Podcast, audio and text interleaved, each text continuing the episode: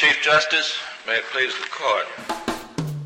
I'm Giancarlo Canaparo. I'm Zach Smith. And welcome to SCOTUS 101, where we break down what's happening at the Supreme Court, what the justices are up to, and other things related to our favorite branch of government.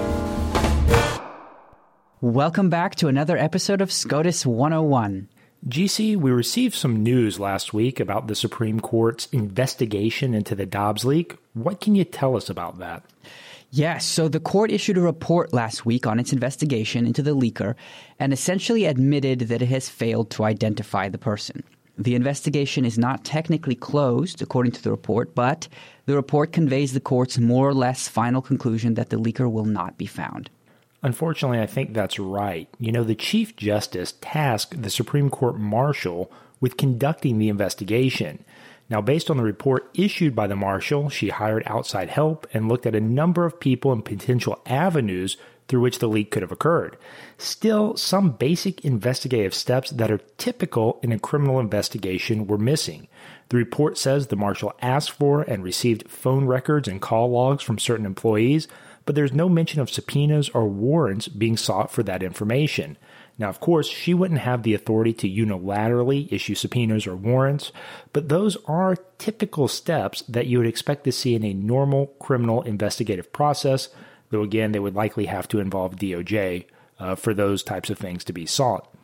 Now, the report also mentions that some employees admitted to violating the court's confidentiality requirements by telling their spouses the expected outcomes of certain cases ahead of time.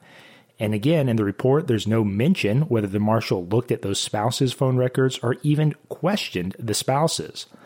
All in all, this is a disappointing conclusion to the leaker investigation, and I worry that without someone being held accountable for this egregious breach of trust, another incident like this is more likely to occur again in the future. Now, in the report, the marshal did mention that some additional new measures have been put in place to enhance IT security, uh, enhance physical document security, and that type of thing to help make sure this doesn't happen again. Uh, but that was not disclosed publicly, it was kept confidential to the members of the court. The report also mentioned that the investigation was reviewed by Michael Chertoff, uh, the former DHS secretary, head of the criminal division at DOJ, and a former U.S. attorney, and he said she did a thorough job. And finally, the investigation was complicated by the fact that when this leak occurred, uh, it was during the pandemic and more people were working from home than usual, and there weren't good policies and procedures surrounding security uh, when information was taken home to work on. Uh, but again, this is a very unsatisfying and very disappointing conclusion to the leak investigation. Yeah, you know, the incentive to leak is always going to be there, even if it's just, you know, I'm mad at the court and I want to punish them. And unless this leaker is punished, you know, that incentive is not diminished. So it's too bad. Right. GC, what do we have on the orders front? Sure. We have uh, a bunch of new cases. I'll highlight a few of them for you. Uh, we have Counterman versus Colorado. In that case, the court will decide just what qualifies as a true threat, which is unprotected speech under the First Amendment. The question is Does the speaker have to know or intend that his statement is threatening violence, or is it sufficient that a reasonable person would view the statement as threatening violence? Uh, then our friends over at the Pacific Legal Foundation have Tyler versus Hennepin County, which will decide whether the Eighth Amendment's prohibition on excessive fines prevents the government from confiscating and selling your house to satisfy a tax debt and then keeping all the profits in excess of your debt. Seems manifestly unjust to me, but we'll see what, uh, what the Supreme Court says the Eighth Amendment says about that. Then we have Groff versus DeJoy. The court will clarify Title VII's undue burden test for deciding when an employer can refuse to give an employee a religious accommodation. And in a pair of consolidated immigration cases, the court will clarify the meaning of the term an offense relating to obstruction of justice, which is a kind of crime for which a non citizen can be deported. Well, we also got our first opinion of the term. It was in a case called Arellano versus McDonough. This was a unanimous decision written by Justice Amy Coney Barrett, where the court held that a law setting the effective date for veterans' service disability claims was not subject to equitable tolling. In other words, judges don't have the power to change those statutory deadlines in the interest of justice. The court said that the text of the law made it clear that Congress did not want the courts to have equitable tolling power over these deadlines. One other interesting tidbit related to this, GC this was the first time we've seen justices read their opinions from the bench since the beginning of COVID. And since Justice Barrett joined the court during COVID, uh, this was the first time she has delivered an opinion from the bench. So it's good to see uh, some normality returning back to the court. well, we also got our first dig of the uh, term. Now, a dig stands for dismissed as improvidently granted. In other words, the court says we should not have granted certiorari in this case. The case was in re grand jury, which was going to decide what standard to apply to claims of attorney client privilege when a lawyer's advice is mixed between both legal and non legal advice. Now, when the court digs a case, uh, it can be hard to know why they did it. They don't issue an opinion.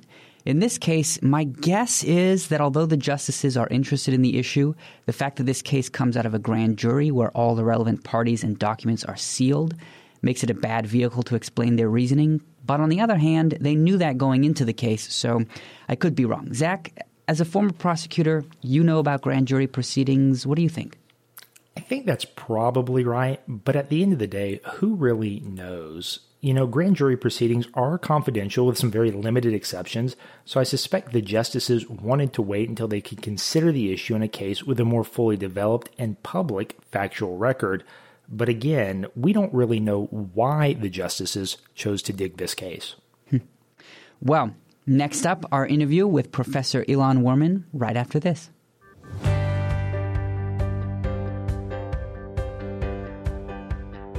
Want the inside scoop on what's happening here at the Heritage Foundation? Check out Heard at Heritage, an all new show replacing the Heritage Events podcast. It'll feature cutting edge analysis and thought from leading experts in and across the conservative movement, and of course, the Heritage Foundation's premier events and programming, brought straight to you. Check it out at heritage.org/slash podcasts.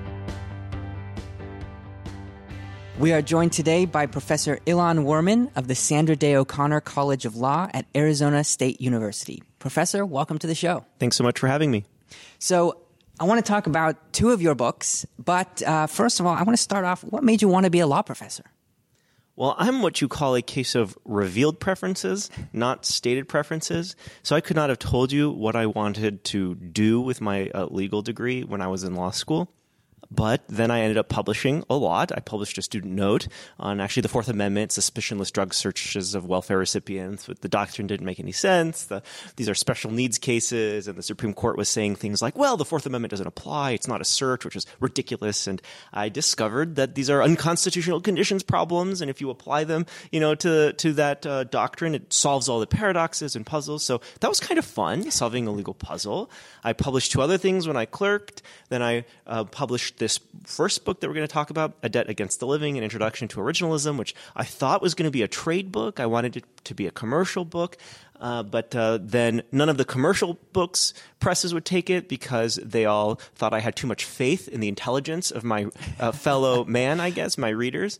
Uh, but I wasn't a professor yet, so I didn't think I had a good shot at the academic books uh, presses. But then Cambridge took that book, and I published some more. And finally, someone told me, "Why don't you get paid to do this?" you know, it was coming to the point where I would be at the law firm, and people would ask me, "Oh, what do you do for fun?" And I said, "I write law review articles for fun." what do you do? You know, isn't that what everyone does? So finally, it just that was a case of revealed preferences. Maybe this is what I was meant to be doing. Gotcha. And so then you uh, joined. What is it called? They call it the meat market for professors. Yes, and I do not envy anyone who has to go through that process. But yes, it's it's colloquially called the meat market. Uh, I think more formally, it's called the AALS, which is the Association of American Law Schools, a hiring conference, which used to happen uh, in a hotel in D.C. and I think it was November or maybe it was a, a, bit earlier every year. It's obviously been canceled for COVID for a couple of years now, so it's a bit awkward. The schools kind of do their own thing. But yeah, I, I, I did that uh, and ended up at ASU. Okay, and now you specialize on constitutional law, a little bit of constitutional interpretation, constitutional theory, and administrative law. Uh, why those three topics? Again, I think it's probably a case of revealed preferences. Uh, just uh, well, in this case, you know, there is maybe more of a profound um, normative commitment in a way.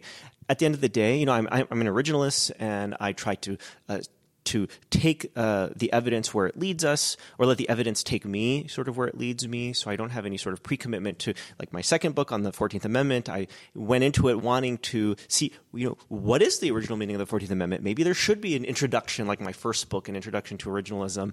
And as I came to read all the scholarship on it, I concluded that actually most people are probably wrong about what they think the Fourteenth Amendment uh, means. Uh, on the other hand, you know, would I wake up every morning and be as excited to do what I do if I didn't think it was important and impactful? Probably not, right? So I do have some sort of commitment to the founding. I believe the founding was a great moment uh, in world history. I think they gave us this truly incredible improvement, as Madison would say, against this, you know, uh, on the natural condition of mankind. We are indebted to that improvement. I think the 14th Amendment, and the second founding, is a similar improvement upon this original founding, this first founding. And if I didn't believe in that, if I didn't believe in the second founding and the Constitution that they gave us and the Constitution that we have today, would I wake up and want to write about it all the time? I don't know. I don't know, but I do believe in it very mm-hmm. strongly, and that's why I write what I what I write.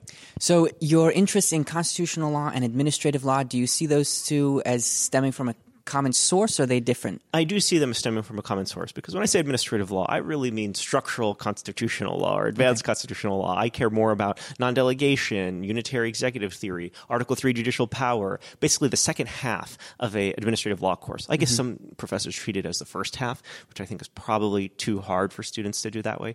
But there's, you know, the whole one half of administrative court, a uh, course, administrative law course, whether the first or the second is going to be on the APA and rulemaking and adjudication and the APA processes for it. I do love teaching that, but my research is more on the structural constitutional law side. So I do I, do see them as connected. So, you, you even wrote a case book in administrative law, I'm all what, 700 pages or so of that. Uh, but we're going to talk about. Whoa, whoa, whoa, whoa, whoa! That's a, that would be a tiny case book. I, mean, I think it's like thirteen hundred. Oh, is it really but, 1300? You know, there's a couple appendices uh, in there and uh, and so on. Uh, but uh, it's eminently readable. I will say that. So if you took administrative law and you are confused, the goal of the case book was to have a traditional casebook, but with a hornbook quality style to it in the material that leads up to the cases and the notes and questions after the cases. Uh, so it might help clarify uh, if, if there's any confusion. And it's only $200, I think. Okay, well, uh, next time I get a bonus or something, maybe I'll check into that. So, but your other two books, uh, first one, A Debt Against the Living, An Introduction to Originalism. Give us the overview. So this book uh, I wrote because I was uh, a law student in the early 2010s, so 2010 to 2013, and I was interested in originalism. Instinctually, I thought I was an originalist, and I looked for a short narrative, single narrative introduction to originalism, and to my surprise, there wasn't one. There wasn't one.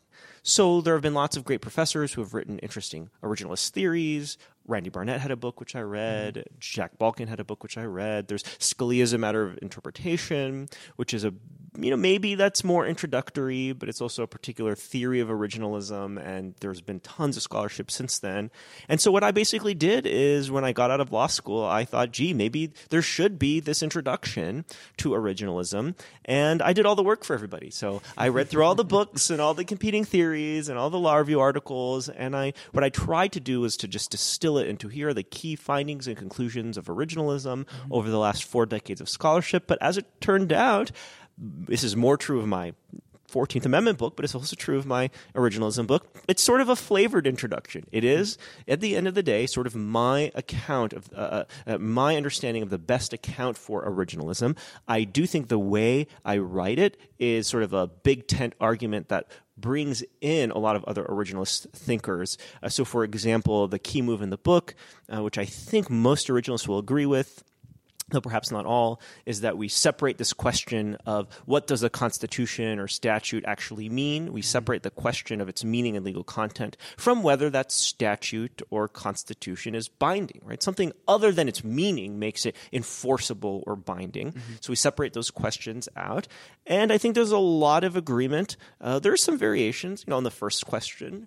How do we figure out what the Constitution means? Well, we treat it as a public instruction, as Gary Lawson would say, like a fried chicken recipe, though he he's kind of moved on from that. Now he thinks it's a fiduciary instrument. But no matter how you, you know, within, no matter how in the weeds you get, everyone agrees that it's in some form the meaning is public, mm-hmm. right? Maybe it's legal meaning, maybe there's a fiduciary background to it. But the point is, this is an accessible public meaning, not some, you know, secret or esoteric or poetic meaning. And the question of whether the Constitution is binding, such that we should follow that original meaning, is a separate and independent question. And on that question, more originalists disagree. And I mm-hmm. Try to, you know, give a sense of the disagreement. Randy Barnett has a sort of natural rights, presumption of liberty, a very sort of libertarian approach. He thinks the Constitution secures natural rights and therefore it is binding.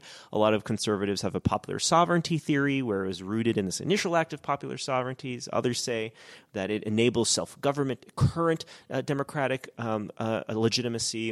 And I think the truth is somewhere in the middle. And what I say in, in my book is look, a constitution, to be legitimate and binding, has to balance self government and liberty. These are two competing objectives.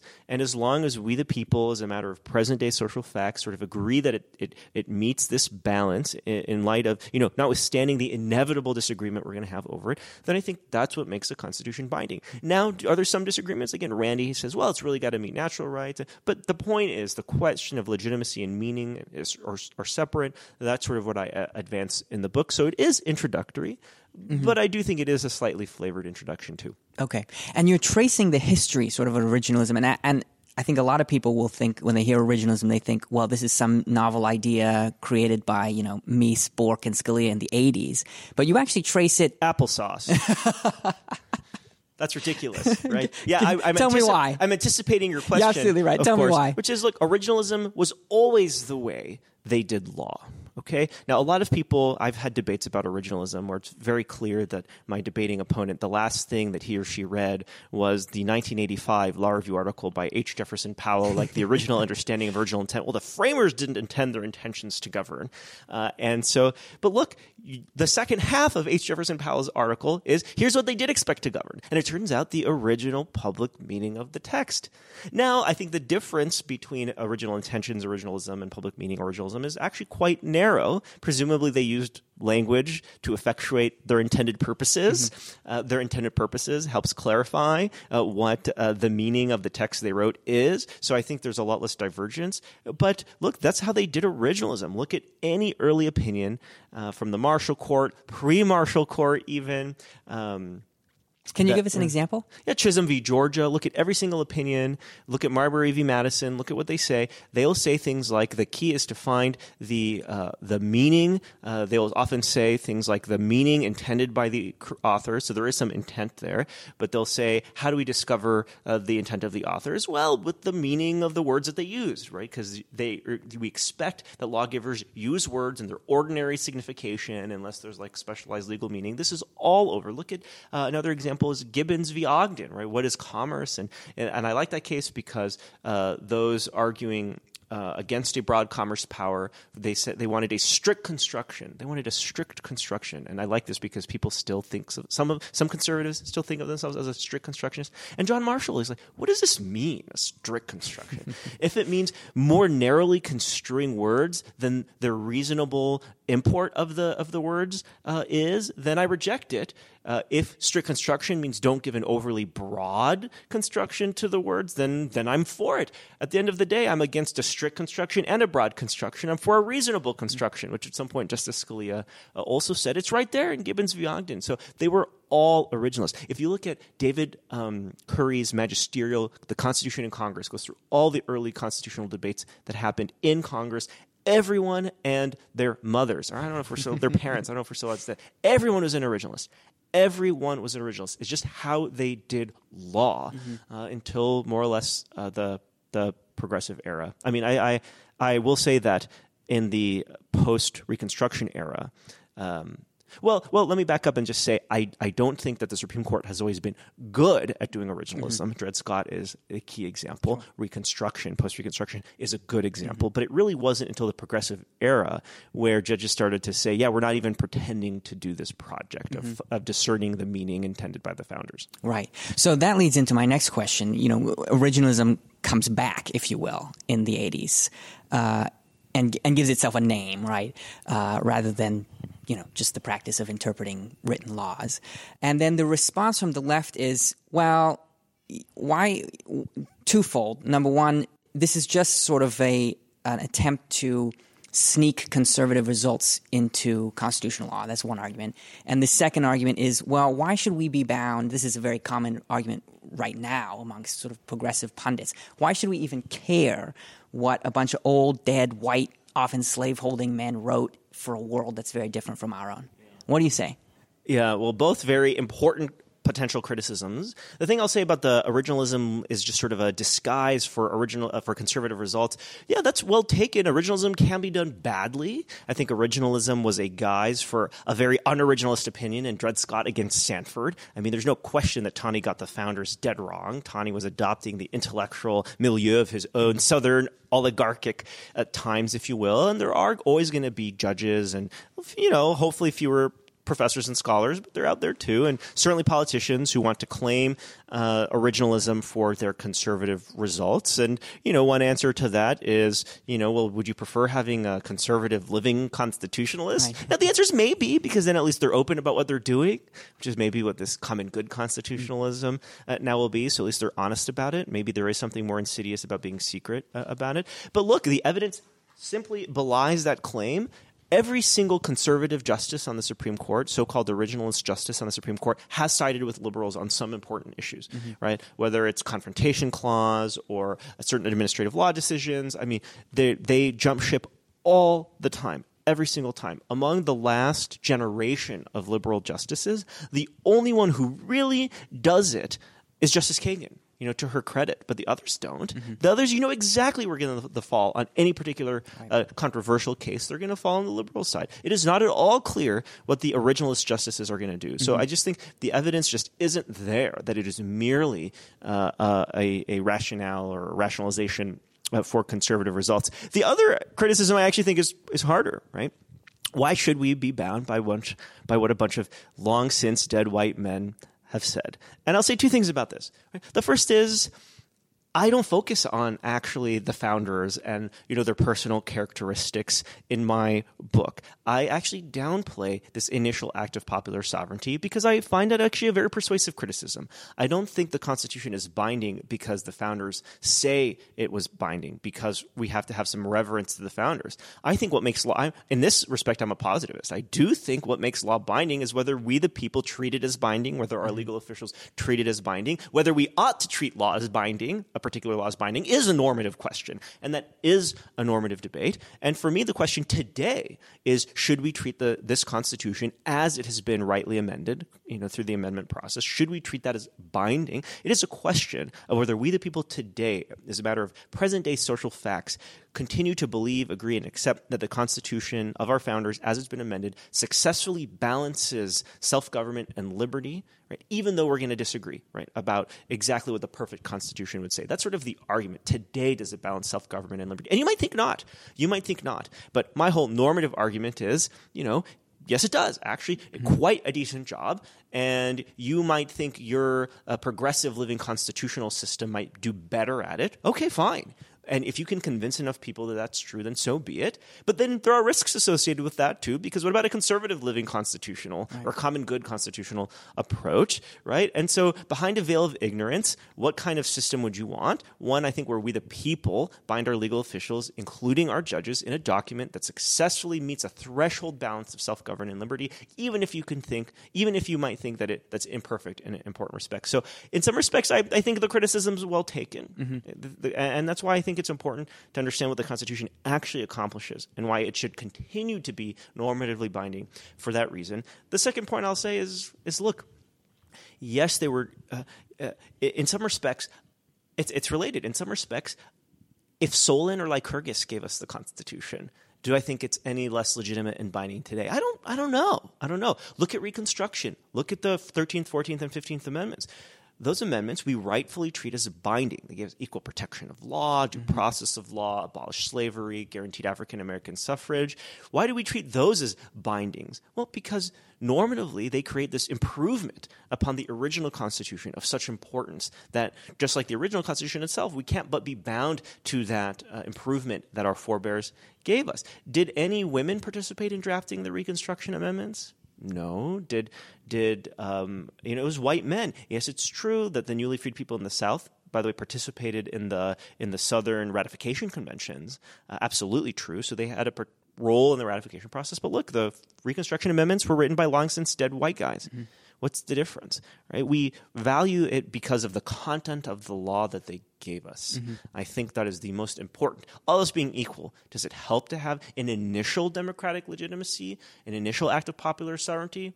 Yes, of course. But but but if that were sufficient to negate its bindingness, then the 19th Amendment wouldn't be binding because women didn't vote on the mm. 19th Amendment. But of course, we needed the 19th Amendment to empower women to vote. So it doesn't make sense. It's the content that they gave us. And so long as today that content sufficiently allows us to govern ourselves through self government institutions while protecting a large measure of natural liberty, I think that's the argument for its hmm. bindingness. So on the subject of 13, 14, and 15th Amendments, you, in the second book, you call that the second founding. Can you unpack that for us? Yeah, so people sometimes criticize me. Isn't it like sort of a refounding? Uh, in some respects, wasn't the original Constitution ignored? Well, it depends on whether you think the Constitution really was an anti-slavery or pro-slavery document. And the answer is it was, it's complicated, right? Obviously, abolition is a second founding, not a refounding, right? The founders did get it wrong with respect to slavery. They did think that slavery was on the way out. They did think it was on the road to ultimate extinction. Uh, but they turned out that they, they were wrong about that. They were wrong about that. So that certainly is a is a is a second founding. The Fourteenth Amendment is trickier because a lot of the and that's what the book is principally about: due process, privileges or immunities of citizenship, equal protection of the laws. Uh, was this uh, merely restoring the Constitution to its sort of original understanding? Well, you know, it's it's not clear. The original Constitution was a heavily liberty and self-governing or you know uh, uh, document. It had a lot of self-government language, a lot of liberty language, but not a lot of equality language. It was missing. It was missing. It is true it is true that sort of a background understanding was that citizenship in a republic implied equality of rights. It was sort of implied. But of course, even if that's true, you can always make reasonable distinctions. Why can you treat women differently? Why can you treat children differently? And they'll say, why can't we treat African Americans differently? Why can't we enslave certain, what they understood to be or believed to be inferior people, right? So even if it had equality, right, you, you can make what they understood to be reasonable distinctions or believed to be reasonable distinctions. And nothing in the Constitution said, no, you really have to treat citizens equally, and certain kinds of discriminations are off the table. And it took the 14th Amendment and the 15th Amendment to say, you know, race is certainly not a ground uh, uh, uh, to, to, to discriminate. And so it was uh, a second founding. Uh, I think it was equally. Uh, if if not more in some respects, but uh, you know, I won't go that far. It was equally as important as the first founding. So the book makes uh, uh, applies originalism to the three big clauses in the 14th Amendment due process, privileges or immunities, equal protection. And the claim of the book, and correct me if I'm wrong, but this is a, a brief paraphrase, uh, is that essentially the originalist understanding of those three clauses is very different from the understanding that the Supreme Court has over the many years read into them. Can you unpack that for me? And I'll even go farther than that and say that a lot of the conventional originalist scholarship is also wrong about what they think. Okay, so So what I'm learning is you must have many friends on both sides of the aisle. That's that's right. I've uh, I'm invited to many dinner parties uh, on both sides. Um, so it was a. Yes, I, I disagree. I have a lot of intra-family dis- squabbles here uh, uh, uh, about this. Uh, so the first thing I'll say, just methodologically, what makes my book different is I think that these provisions are written in legal language, in the language of the law. So a lot of a lot of scholars look at the legislative history of the 39th Congress, uh, which can be often quite unreliable. Just to give you one example, uh, the biggest evidence for incorporation of the Bill of Rights against the states is a statement from John Bingham in 1871, or five years after he wrote uh, the the 14th Amendment's language, Section One's language, and he contradicted himself six weeks earlier in 1871. Actually, so you know that's there's some risk to using legislative history. Other people like Randy Barnett and Evan Bernick in their new book kind of focus on anti-slavery constitutionalism, and they may have had unorthodox reading of the Constitution, but the readings became orthodox. And look, my claim is, look these are actually conventional legal terms that were used due process of law the protection of the laws, the privileges and immunities of citizenship. These ha- they had well-known legal terms. We can look at legal history from Magna Carta to the statutes of Edward III to the Petition of Right of 1628 to commentaries and treatises, Blackstone, Daniel Webster's famous arguments, and American treatises like Thomas Cooley. We can look at this legal history and we can ascertain with relative confidence the meaning of these provisions, especially in light of the known problems that they were confronting. Right, the the the status of free black persons are they citizens? Do they get the rights of citizens when traveling to other states? Widespread mob violence, and of course discrimination uh, in the Black Code. So, what look in light of this legal meaning? What is what is the key finding? And and then I'll I'll let you come back. Okay, due process of law is procedural. It is procedural. Due process of law just says, look, before the government can take away uh, your rights, there must be law. There must be law that you violated. They can't just say, you know, John Collyer, we don't like you, go to the Tower of London. Can't, can't do that. There must be some law that you violated that's in existence on the day of the violation. And to determine that you violated that law, we must adjudicate it according to certain procedures. Okay, so, so it's a procedural sort of guarantee. Protection of the laws is related. Protection of the laws is the legal protection the government had to give you against private interference with your private rights. So it's not just that the government can take away your life, liberty, and property. It's your neighbor. Your neighbor can commit a trespass, can commit a battery. The Ku Klux Klan, acts of private violence, mob rule, was the quintessential uh, failure of the government to provide protection of the laws. Okay, so this is very important. We know that the Fourteenth Amendment was intended to guarantee equality in rights of the, the newly freed people, of African Americans. Okay? Due process doesn't guarantee equality of rights. Due process is procedural. Whatever rights you may have, will, the government won't take them away mm-hmm. without due process of law. Equal protection of the laws isn't about equal rights generally. It's about protection of the laws. Mm-hmm. Whatever rights you have, however unequal as a child or a woman or an African American, however unequal your rights may be, will protect you against the Ku Klux Klan, against other private parties, so you can enjoy and exercise your rights. So, what guarantees actual equality in civil rights themselves? It must be the Privileges or Immunities Clause. The clause that says no state shall make or enforce any law which shall abridge the privileges or immunities of citizens of the United States. Mm-hmm. Okay. So if I'm right about this, okay, what does it mean? Okay? It means that certain interpretations of the 14th Amendment can't be right. Okay? An incorporation only view, right? Incorporation meaning the Bill of Rights now applies against the states. Okay? Uh, Kurt Lash believes that the 14th Amendment, um, uh, uh, the Privileges or Immunities Clause, only incorporates the Bill of Rights against the states. That can't be right because we need somehow to get equality in basic civil rights, contract, property, including gun rights and speech rights, the things that were denied the newly freed people in the Southern Black Codes uh, after abolition. So incorporation only can't be right.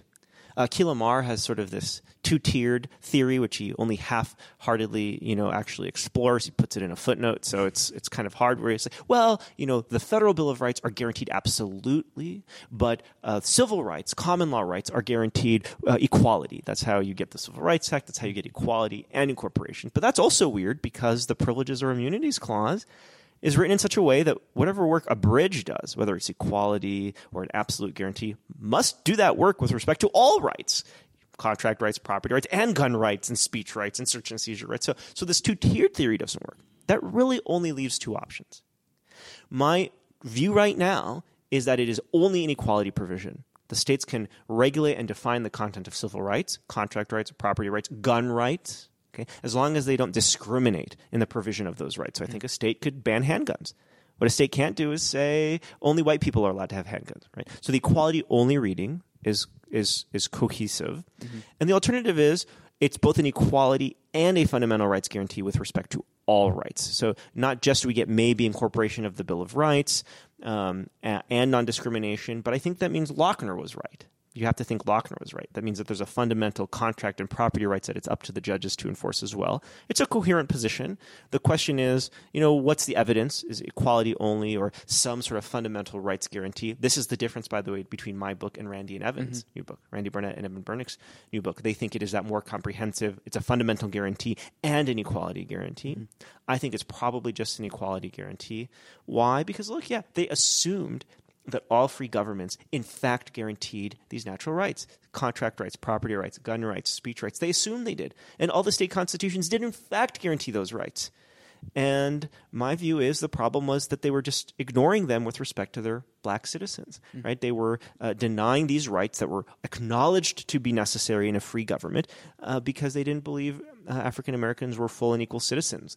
And so I think the equality reading solves that problem. I think the evidence for a fundamental rights reading, certainly an incorporation reading, is very, very thin. That was a long explanation of the book. Uh, thank you for indulging me. Oh, absolutely. So I want to bring the two books together uh, and sort of focus on the famous case Brown versus Board of Education, which uh, is generally interpreted as having overruled Plessy versus Ferguson, although we know it didn't actually do that. But uh, that's that's another discussion. But uh, Brown versus Board of Education did not pretend to be or did not claim to be an originalist decision. Uh, and so, one criticism of originalism has been that, well, if it can't justify Brown v. Board, uh, then we don't it's illegitimate right? We shouldn't even bother. It must at least do that. So uh, can you bring the two books together by you know addressing brown and originalism yeah absolutely. Thank you for that question. And what i will say is that criticism you know a lot of people say oh it puts the cart before the horse. You know what matters is what the constitution means. But i'm actually not sure. I'm actually not sure that that's the right response. There are some things that are so fundamental. Remember the constitution has to meet this threshold balance of self-government and liberty such that in the eyes of the people it be legitimate. If it doesn't strike that balance by allowing segregation or you know that that would be that would put this project in trouble. Not because originalism isn't the right way to do constitutional interpretation. It's the only way i really think to do interpretation. It's just maybe we should ignore the constitution. Maybe we should have a non-originalist system right? Non-originalism wouldn't be a different interpretation. It would just be a theory of constitutional change but maybe that would be a better system right? So i do think it it, it certainly helps okay, the originalist project, if Brown v. Board uh, is justified. And so, what I will say in my first book, I have a chapter sort of relying uh, on other scholarship like Michael McConnell, showing that, look, it was probably uh, within at least the range of the original understanding of the framers as they explained in the debates over the Civil Rights Act between 1872 and 1875. All the leading Republicans, with one exception, John Trumbull, uh, sorry, Lyman Trumbull. There are lots of Johns in the, in the but, but, he's not one of them. Uh, Lyman Trumbull um, thought that the Privileges or Immunities Clause of the 14th Amendment uh, required school desegregation, and I sort of rely on that. And then I elaborate significantly uh, on uh, that in the 14th Amendment book, the second founding book, uh, which makes a more comprehensive case. I actually think that under that my equality reading of the Privileges or Immunities Clause is the only reading that successfully gets us to Brown v. Board of Education. The question is because we know it is an anti discrimination provision with respect to civil rights under state law. That's the claim. At, at a minimum, it mm-hmm. is an equality provision with respect to civil rights under state law, contract, property, and so on. Is public education now a civil right under state law? A state can abolish public education. I want to be very clear about that. It doesn't have to give civil rights. I think it, abol- it could abolish property under my view, right? Which is what Randy and Evan disagree with, right? What it can't say is, well, we're going to have property rights, but only white people can own land. Can't do that, right? So is public education a civil right in 1954, 1955? Yes, it, yes, it was. They gave it to their white citizens. Does that mean, therefore, they must uh, treat their uh, black citizens equally and give them the civil right? Yes.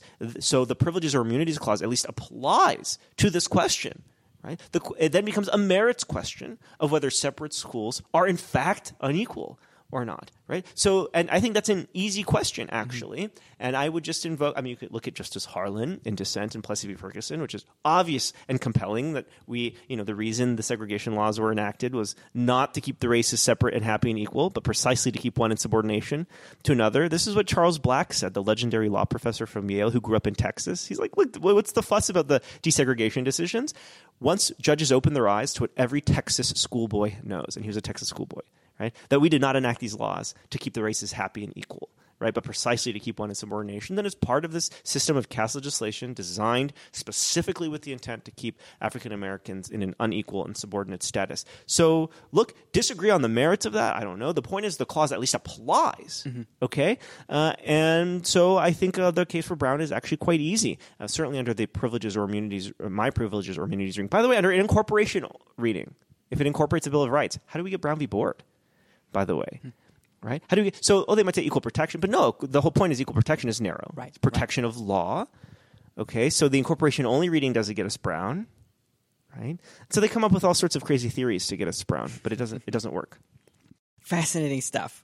Well, we're about out of time, so I want to ask you a, one final question. Usually, we ask every guest uh, if you go back in time, talk, have a conversation with any justice, who would it be? What would you talk about? For you, I want to add justice or framers.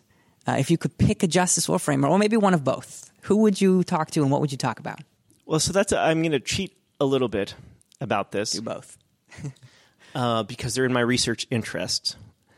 I would love to talk to Alexander Hamilton, and I would love to talk to James Wilson. Okay, why Alexander Hamilton? Well, because he sort of gave us this uh, this the seeds of what sort of this called this residual theory of executive power. This idea that the executive power clause is a residual vesting of all royal powers, executive type powers that aren't otherwise distributed in the Constitution. Like Congress gets most of the historically royal prerogative powers. You know, the Senate shares some with the president, and so on. Uh, and this comes from his you know the, the toward the end of his Pacificus essays. But he doesn't really raise the argument ever elsewhere. Uh, and I think actually that argument is sort of inconsistent with some things that he said in the debates over the Bank of the United States. And so I'd really love to ask him, did you really mean it? Or are you just being a really good lawyer for the executive, right? When you were sort of making this argument in the alternative, I would, I would love to pick his brain about that. And James Wilson, because he was hugely influential in, you know, the committee of detail and actually uh, writing the Constitution. And a lot of new scholars seem to think that he had a much more robust vision for sort of plenary national powers. I'm highly skeptical of that. Uh, but the point is, I need to take a closer w- look at James Wilson's scholarship, and I'm sure uh, and, and writings. And when I do, I'm sure I'll have plenty of questions for him too. Well, Professor, it's been a delight. Thanks for joining us. Thanks for having me. GC, I thought this week might be a good time to dive into some originalism related trivia. Oh, what is the original public meaning of trivia, Zach? now hold on, I'm the one asking questions here. so let's uh, let's get started. And I'm going to throw you a softball out of the gate here. Which former U.S. Attorney General is credited with being a founding father of originalism when he launched the Great Debate on the proper interpretation of the Constitution in a 1985 speech before the American Bar Association? Well, that could be none other than our very own Ed Meese. That's exactly right. Not only did he deliver that 1985 speech before the ABA, he followed it up with another lecture at Tulane University explaining that originalism is, quote, a jurisprudence that seeks fidelity to the Constitution, not a jurisprudence of political results. Well, here's a follow up question to that. Which justice responded to Ed Meese's speeches in a speech of his own, sparking uh, the next chapter in the great debate over the proper way to interpret the Constitution? You know, I, I'm not entirely sure. I'm not entirely sure. Well, that's okay. It was a well known liberal justice, Justice William Brennan. He said in a speech at Georgetown Law School, quote, we current justices read the Constitution in the only way that we can as 20th century Americans. The ultimate question must be what do the words of the text mean in our time? Now, of course, Justice Brennan was wrong. All right. Well, you're off to a good start, GC. And that was a, a tough one there. Uh, let's go back a little further in history. Uh, in the early 1970s, about 14 years before Ed Meese delivered his ABA speech, the Indiana Law Journal published an article entitled Neutral Principles and Some First mm. Amendment Problems. Who wrote this influential article? Well, none other than Robert Bork when he was a, still a professor at Yale, I believe. Uh, still today, that article is one of the most highly cited law review articles ever written. Yeah, that's exactly right. And it absolutely is a very influential and very cited law review article. And you know, it's interesting because while Robert Bork is known primarily for his academic work on antitrust issues, this article is widely credited with laying a lot of the groundwork for the originalist school of thought uh, that would come about uh, 14 or 15 years later. Hmm. All right, GC, next up. Since originalism first burst onto the scenes as a formal interpretive theory in the 1980s, there have been various iterations of it and various criticisms of those iterations and uh, criticisms of originalism as a whole. Now, I think those criticisms are misguided or just plain wrong, uh, and one justice in particular agreed with me, and he famously used an anecdote about two hunters in the woods being chased by a bear to push back against many of these criticisms. Who was that justice? Justice Scalia. Uh, would you tell tell tell me the story, Zach? Uh, the the hunter story. Well, I don't think I can tell it as well as Justice Scalia did in his, you know, typical flamboyant style. Uh, but he said uh, two hunters are in a small tent and there's a bear outside. One hunter starts putting on his sneakers and the other hunter turns to him and says, "Why are you doing that? You can't outrun a bear." The other hunter says, "I don't have to outrun the bear. I just have to outrun you." and I think Justice Scalia's point was to essentially say that, yes, while originalism might have its flaws or might not have all the answers, he only had to show that it was better than any other alternative interpretive theory available. Now, there's a great clip of Justice Scalia and Justice Breyer testifying in front of the Senate Judiciary Committee where they go back and forth, and Justice Scalia tells this story. While Justice Breyer certainly is not an originalist, he was clearly loving Justice Scalia's telling of this story and was cracking up throughout the hearing. if you can find the clip, it's well worth a watch. All right, JC, final question. Uh, what famous book, which is a book I would recommend to all of our listeners, did Justice Scalia author explaining his views on originalism and textualism? Oh, wow. This, of course, is a matter of interpretation. And I agree, highly recommended. That's absolutely right. Well done this week, GC. Thanks very much, Zach. Well, that's all we have for today. Thank you to everyone for listening. Please be sure to give us a five star rating on Spotify, Apple Podcasts, or wherever else you listen. You can follow us on Twitter and Instagram at SCOTUS101 and email us at SCOTUS101 at heritage.org with your questions, comments, or ideas for future shows.